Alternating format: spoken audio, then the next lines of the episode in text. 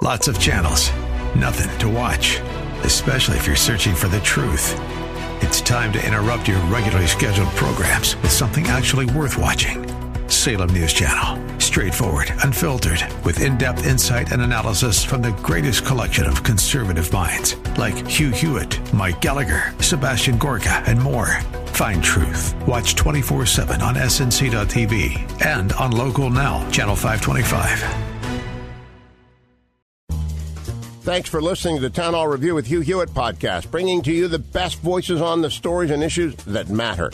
Helping make it all possible is the generous partnership with the Pepperdine Graduate School of Public Policy. Here's another piece I'll trust you enjoy one of the things that is so special about America is this belief in America, in the American dream. And this is why people still want to come here today. And it's still probably the most fair country in terms of being a real meritocracy where if you, you know, you work hard and you get some sweat equity and a little bit of intellect and hey, you know what, a little bit of luck too, because you still need that.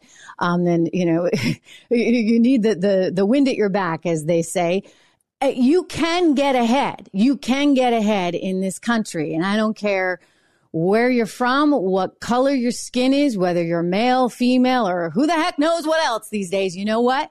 If you work hard in the United States of America, you can still get ahead. You may not be able to for long if they're successful in this, this quest to, to change the entire system, which would effectively rig it for a certain group and leave a few on the top and a whole lot on the bottom. But still, it's the, the one place that, that we have that. I, I think about a lot. Just I have family that lives in France and they have said to me, I have a, cousin over there who was raised there. She's actually an American history and English teacher in France. And she said that she's always teaching this American dream because there's no other country like it. And I'm like, you don't have that in France? No, we don't have that in France. She tells me we don't have it. It just doesn't yep. exist. We don't have that, that sense of optimism that tomorrow's going to be a better day. Right. And that is, is so critical, I think, to this sort of, psychiatric health of a nation. Yes. But eh, you know, this is this is part of what you've you've been doing. I myself, I I'm no historian, but I was a history student in college and specialized actually in early America and founding fathers, Revolutionary War. Grew up in the the great state of New Hampshire, where we were one of the original 13 colonies. So I was sort of surrounded by it my whole life, and I've always loved it. But you you too were surrounded by it because your father started this, did he not? Yeah, we we grew up studying American history. My dad started collecting back in the '80s, and really he started collecting because the first time he actually had, had read George Washington's farewell address, there was something that struck him where George Washington said that religion and morality were the indispensable supports of our political prosperity in America, and he thought that's so weird because he'd always heard that, that guys like George Washington were atheists and agnostics and deists and they didn't believe in God. And yet George Washington in his farewell address, considered the most significant political address ever delivered, he said, you need religion and morality. And it led my dad to start thinking, have, have I been, been lied to? Have, have I misunderstood the founding fathers? He went back and started trying to find some of their original writings to read. And the more original writings he found, the more he read, the more he realized that the narrative that he had learned was not in fact correct. The founding fathers were not a group of terrible, evil, awful men. Now they weren't perfect, but, but they weren't most of what they have been accused of over the last many decades, especially in recent decades. They're not guilty of most of those sins and crimes they've been accused of, but it was his uh, hunger for truth that led him to begin collecting and studying and reading these documents. He started sharing these documents, and it really kind of grew and expanded to a lot of what we do today, where we try to present America's forgotten history and heroes, emphasizing the religious, the moral, and the constitutional foundations of the nation. And, and even as you're talking about it in France, where America's so different than maybe France, I have with me, this is the first printing of the original draft of the Declaration of Independence. So when Thomas Jefferson oh, oh, pins oh, the original Oh my draft, goodness. Oh my goodness. Wait, this, this, what is this? Right. This is the first print. Now it's four pages. This is the first two pages. I have the uh, third and fourth page in this portfolio, but these are the original printings of, or the first printing of the original draft of the Declaration. What is fundamentally so unique about this, what makes America different. I know this is kind of weird trying to get this on cameras, we're doing it, but in, in the second paragraph, is where Jefferson lays out, he says, we hold these truths to be self-evident, that all men are created equal. They're endowed by their creator with certain inalienable rights, and among these are life, liberty, the pursuit of happiness, that to secure these rights, governments are instituted among men, deriving their just power from the consent of the governed. What is so significant about this? Wh- why is America so fundamentally different? We're the, mm-hmm. we're the first nation, the only nation that was built on the idea that there was a God and that God gave us rights and that government's primary job was to protect those rights and so in America, we've always been a land of freedom and opportunity because we recognize that the very role of the government, the limitations of the government are to protect the God given rights that we have. And among those God given rights are life and liberty, the pursuit of happiness. This is what has always been known as the American dream. It's what's made us different. And, and as we're talking about the original draft, one of the things worth noting is in the original draft, as Jefferson lays out all the reasons we should separate from the king, on the third page, the final draft and or excuse me, the final grievance in the original draft of the Declaration, there was originally 24 grievances, and, in the final draft there's 27. But in the original draft, the final grievance is a grievance where Jefferson outlines. This is by far the largest. Jefferson spent the most time and attention on this. He said the reason we need to separate from the king. This is his conclusion. He says because the king is involved in the African slave trade. He's he's enslaving these in, innocent individuals. He's taking them to, to a new hemisphere, and and he's enslaving. And what he says, it's this. He said this was piratical warfare. That the, king was doing what pirates would do, where they they kidnap people and they capture them and they take them as slaves and they sell them. He said this piratical warfare, the opprobrium of infidel powers, is the warfare of the Christian king of Great Britain. And the word Christian is printed and underlined. It's the first word, not in cursive. So he's drawing your attention to it, like saying this Christian king, this king claiming to be a Christian is doing what these, these crazy pirates would do. He goes on and says, uh, the Christian king of Great Britain determined to keep open a market where men should be bought and sold. And that word men is fully capitalized. He's talking about the African slaves and he fully capitalizes and prints the word men. The reason this is important when Jefferson wrote that all men are created equal, he was very clear who we're talking about. And it wasn't just for the white man. The, the, the narrative we hear today, that all the founding fathers were racist. They all were these pro slavery individuals. That is fundamentally not true. Many of the founding fathers never owned slaves their entire life, but the majority of the founding fathers actually came out against slavery. It's literally in the original draft of the Declaration. The only reason it wasn't in the final draft is John Hancock said they would only include in the Declaration what was unanimously agreed to by all of the delegates from the 13 colonies. And there were two colonies. Jefferson wrote this that there were two colonies that opposed that grievance against the slave trade and, and arguing for the humanity of the slaves. It was Georgia and South Carolina because they said we haven't tried to end the slave trade. We don't have a problem with that. That's that's not a grievance we have with the king. So that grievance did not make it in the final draft, but 11 of the original 13 colonies voted in favor of it. And and this is where today people we just we know so little history, so we believe so many things that are fundamentally not true. But as we look at America, America is one of the most special nations in the history of the world. And a lot of it goes back to the foundation that the founding fathers laid out. Our philosophy of government was that there was a God, that, that God gave us rights and government's job is to protect those rights. And among those are life and liberty and the pursuit of happiness. This is the premise that has made America different than virtually any other nation in the history of the world. And for people that are even curious about the founding fathers, go back and read the original draft because you see the very reasons they're arguing and articulating we should separate. And of course, you can read the final draft to see what they finally all unanimously agreed to. But even the accusations we hear today about how pro slavery and racist they were, if we just knew some basic history, we would realize the vast majority of these accusations are not true. And America still is quite a special and unique nation, even with all of our problems there's a reason, for example, we have a major immigration problem on the southern border. And it's not just President Biden, although that is fundamentally the reason we have this mass immigration. But there's a reason people want to come to America because there's still something fundamentally true that there is there is still more opportunity, there's still more freedoms, there's still more prosperity here than anywhere else in the world.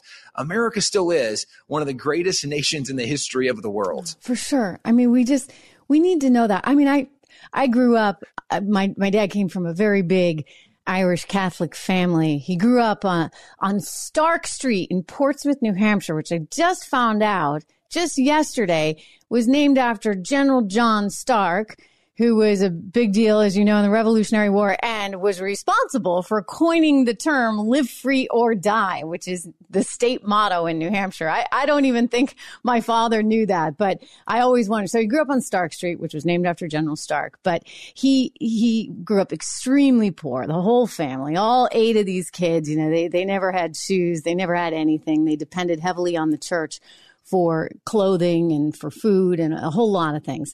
All of them grew up to be incredibly, incredibly successful individuals. And it's just such a testament, right, to the, the, the wonder of this country. And I grew up hearing all kinds of stories about the odds that, you know, they had to overcome, but they did.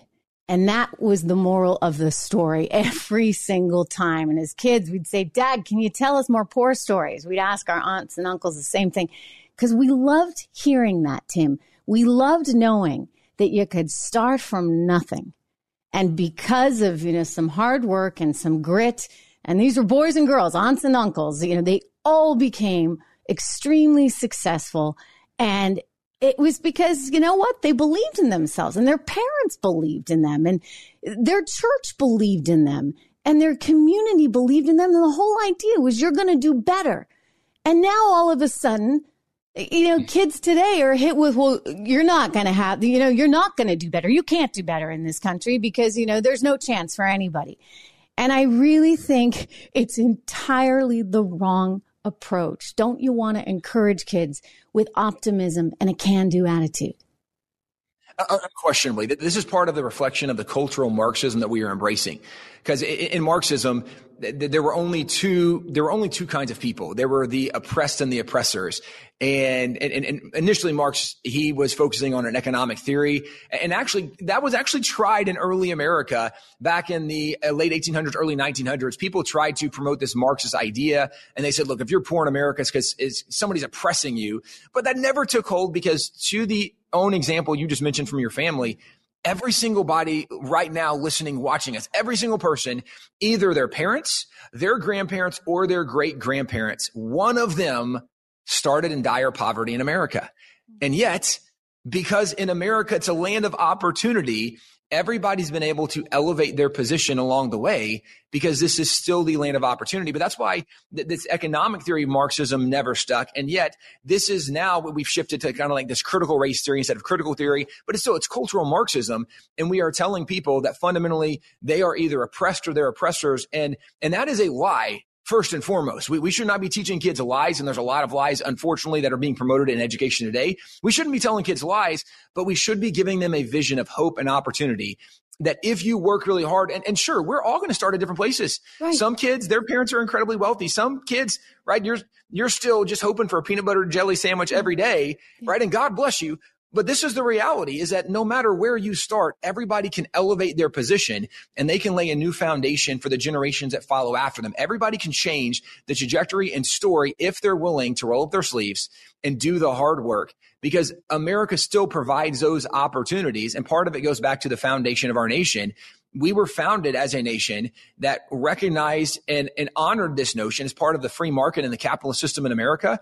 That in, in capitalism, it, it, it's the closest thing to what MLK talked about. That in capitalism, we judge people not based on the color of their skins, but on the content of their character. We, we look at what somebody is able to accomplish and what they can produce. We don't care if you're a man and woman, mm-hmm. right? We don't care your your ethnicity. We, we don't care the culture and the heritage. What we care in the free market and capitalism is how you are able to contribute and provide and offer things along the way. But the reason that matters is that you're then not going to be held back because you're the wrong ethnicity, you're the wrong color of skin, you're you're the wrong gender. That's not what stops you from achieving and being successful in America. But if we give kids that vision and idea, it will stop them from ever trying and they won't roll up their sleeves. They won't do the work. And then they, they won't accomplish all the things. I, am a Christian and I fundamentally believe that God creates everybody on purpose and for a reason. And God gives us all different gifts and talents and abilities. And, and some of those gifts and talents and abilities, I believe that God's given inventions and creativity and, and there could be cures for cancer in the rising generation that God's put vision in them. They could accomplish amazing things. But if we're telling them don't even try, then, then we won't get to enjoy the benefit of maybe some of the plans and purposes that God intended for that individual because we're telling them don't even this try. The, the, the, game yeah. is rigged. That is that's an evil thing this, to tell kids. This, we should be this encouraging brings them. Me to, this so you know, and you are religious. I I myself have become a well. I I grew up Catholic, now Congregationalist, but I I just think it's so critical, especially you know, as raising a family, for example, making sure that kids understand there's there's something much bigger, right, than anything going on in the here. There's something much bigger out there, and having sort of a a sense of that, right, is so critical. And you look at the depression among children today, you look at what's happening to our society, it breaks my heart. But I think about how religion has been kind of scorned. And, you know, look, I, I, maybe it's not for everyone, but I'll tell you, a little religion goes a long way. And knowing that there's something else more than just you, right, out there, and that there's a purpose, that that God has a purpose for you, as you just stated, it does a lot to to help people, especially in in times of struggle. And did we not go through enormous struggles? in 2020 and into 21 and we're still suffering from it today and yet bars were open and churches were closed i mean it's wild to me to think about that it really is. And one of the things too that again, I'm going to go back to the, the, the, Declaration of Independence. Our philosophy of government is that there's a God and God gives us rights. One of the challenges also as we become an increasingly secular society is if we no longer believe there's a God, then, then there's really not God given rights that we're going to kind of recognize and defend. But there's not God given rights, that means all rights come from the government, which means they can regulate all of those rights. And this is where America was just built on a different foundation. We were built on the idea that government's not the one that comes up with our rights, that they're not the one that dictates and determines what freedoms we do and don't have. Their job is to protect the things that we have. And this is the founding fathers in the Declaration. The opening line is the unanimous declaration of the 13 United States of America. This was unanimous. Every founding father, with all their disagreements, and, and as people that study history, they'll know the founding fathers disagreed about a lot of stuff. They argued all the time but this is what they were unanimous on. They said, we all agree that this fundamental premise that there is a divine creator and he gave us rights. Our rights come from God, not the government, not the king. And the more secular we become, the more we look to government. And so when the government says, Hey, you don't have the right to go to work. You don't have the right to have a business. And people are like, Oh, I guess we don't. That's crazy.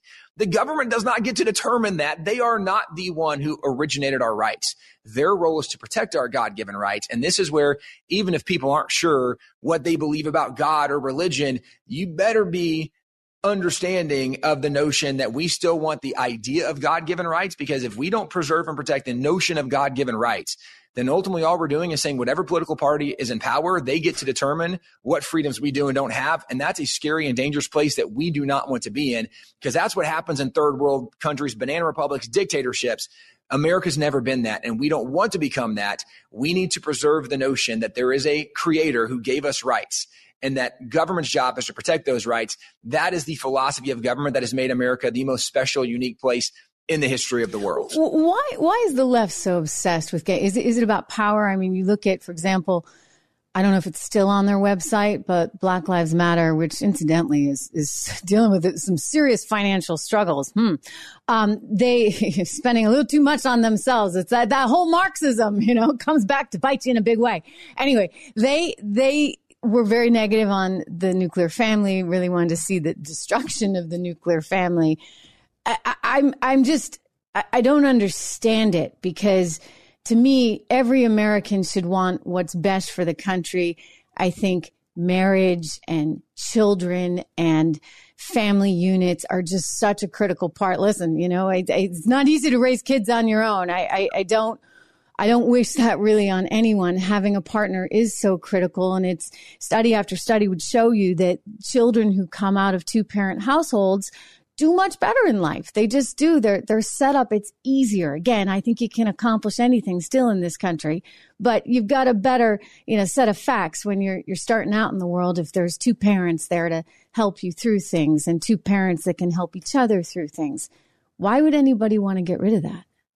Yeah, to your point, you know, it, it's something that, that is actually pretty statistical, easy to prove uh, with the value of having a mom and dad in the home. Because even saying two parents, a mom and dad is still different than two moms or two dads in, in the sense of what it produces in kids statistically, how kids do mental health, emotional health, how they do academically uh, when it comes to even crime, not committing crime or violent crimes. It, it, it's very significant what the stats show, and, and this is this is not really questionable. It's also true, as you mentioned.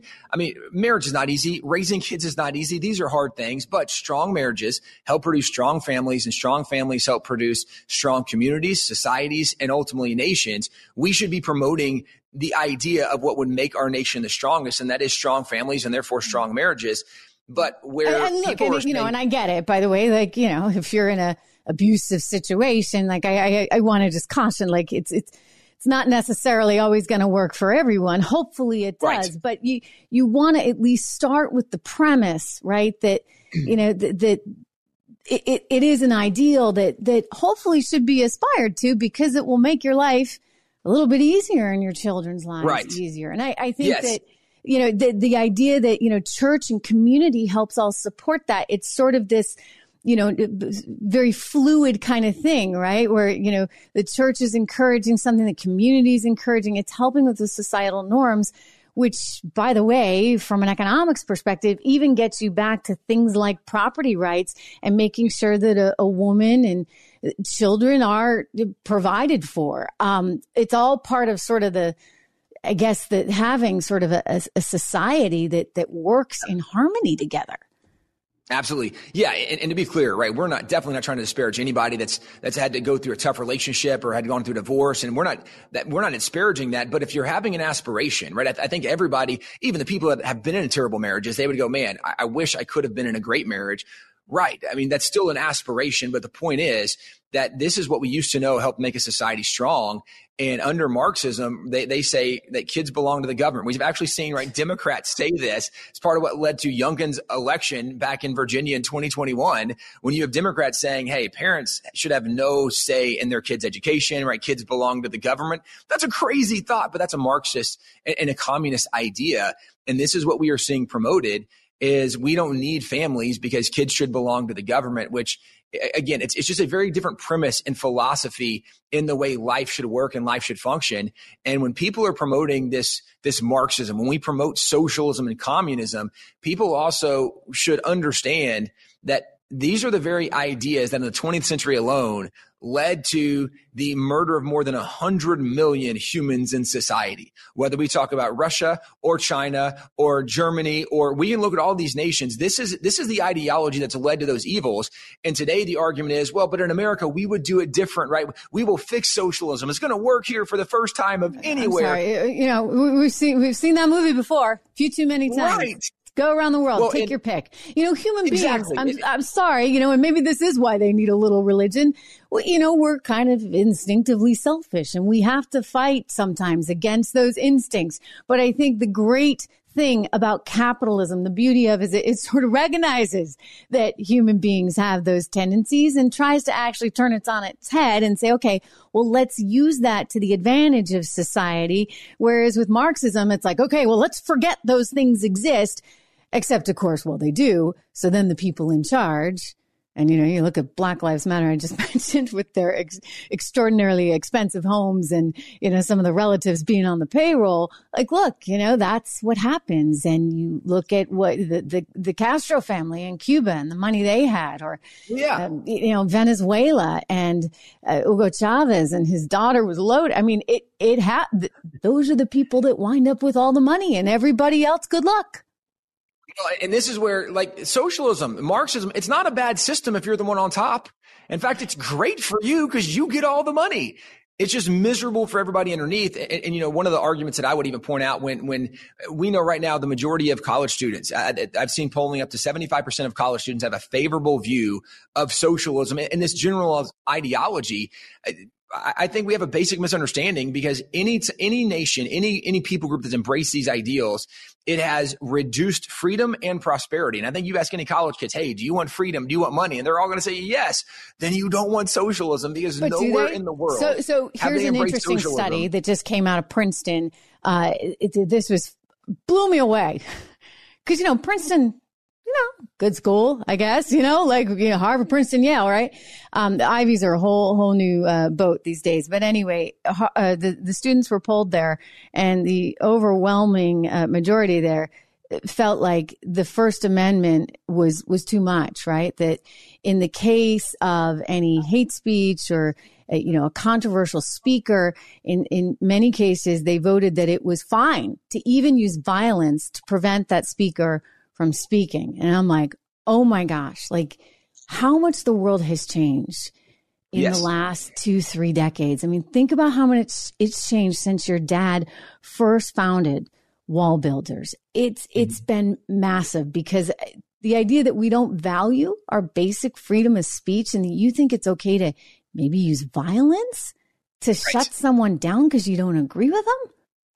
Yeah, that's that's and, and this America. is actually yeah, and this is why we exist at WallBuilders, trying to restore eh, that, that, biblical and moral foundation. And by saying that, like even the, some of the basic frameworks of capitalism, it's it's it's embracing some of those thoughts that really you go back to the pilgrims and they're the ones that start the first free market system in America, but they're, they're, they were applying the Bible to do that. Now you don't have to be a Christian to be in the free market or capitalism, but it, it was, there was a biblical moral foundation in America that was shaped by the Bible and then restoring those constitutional principles. This is why we exist to say, Hey, we should be moral people, right? We, we shouldn't punch people in the face we disagree with, that there's some constitutional freedoms and protections. And we are seeing a decay of this in society around us. Now, fortunately, we also are seeing an awakening because uh, since COVID, there are so many people waking up going, what is happening right now? We've seen a resurgence of parents getting involved at school board meetings, parents getting involved at city council. In fact, prior to COVID, most people didn't even know the name of their mayor, right? We, we didn't know who these people are, but when they start shutting us down, all of a sudden, Americans begin waking up and saying, we don't like this. And the fact that we are getting involved, this is how we solve the problem. We solve the problem when we wake up and get involved. The reason America has derailed and gone the wrong way for decades is because so many of us have sat back and, and we haven't been involved in the process. And, and we see that with elections and polling because even if you look at elections, you never even have 50% of the nation voting in elections.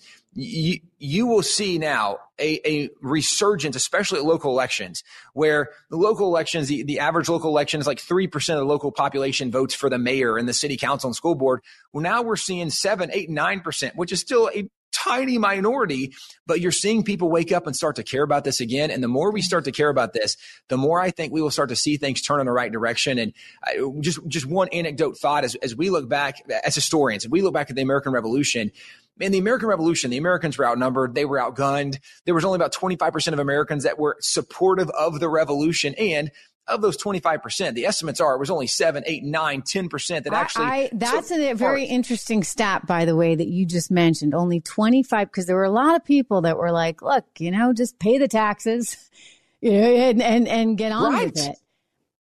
Yeah, and so estimates are it's it's between 25 to 30 percent that were on the side of the British, 25 to 30 percent that were on the side of the Patriots, and the, the the majority were in the middle, going like, "Hey guys, like Somebody figured out we don't care. We just don't want problems. But even of the Patriots, it was only seven, eight, or nine percent of the population that that opposed the British in the Revolution. And actually, in the Revolution, the Americans lost the majority of battles. George Washington was only part of 17 battles. He only won six of those.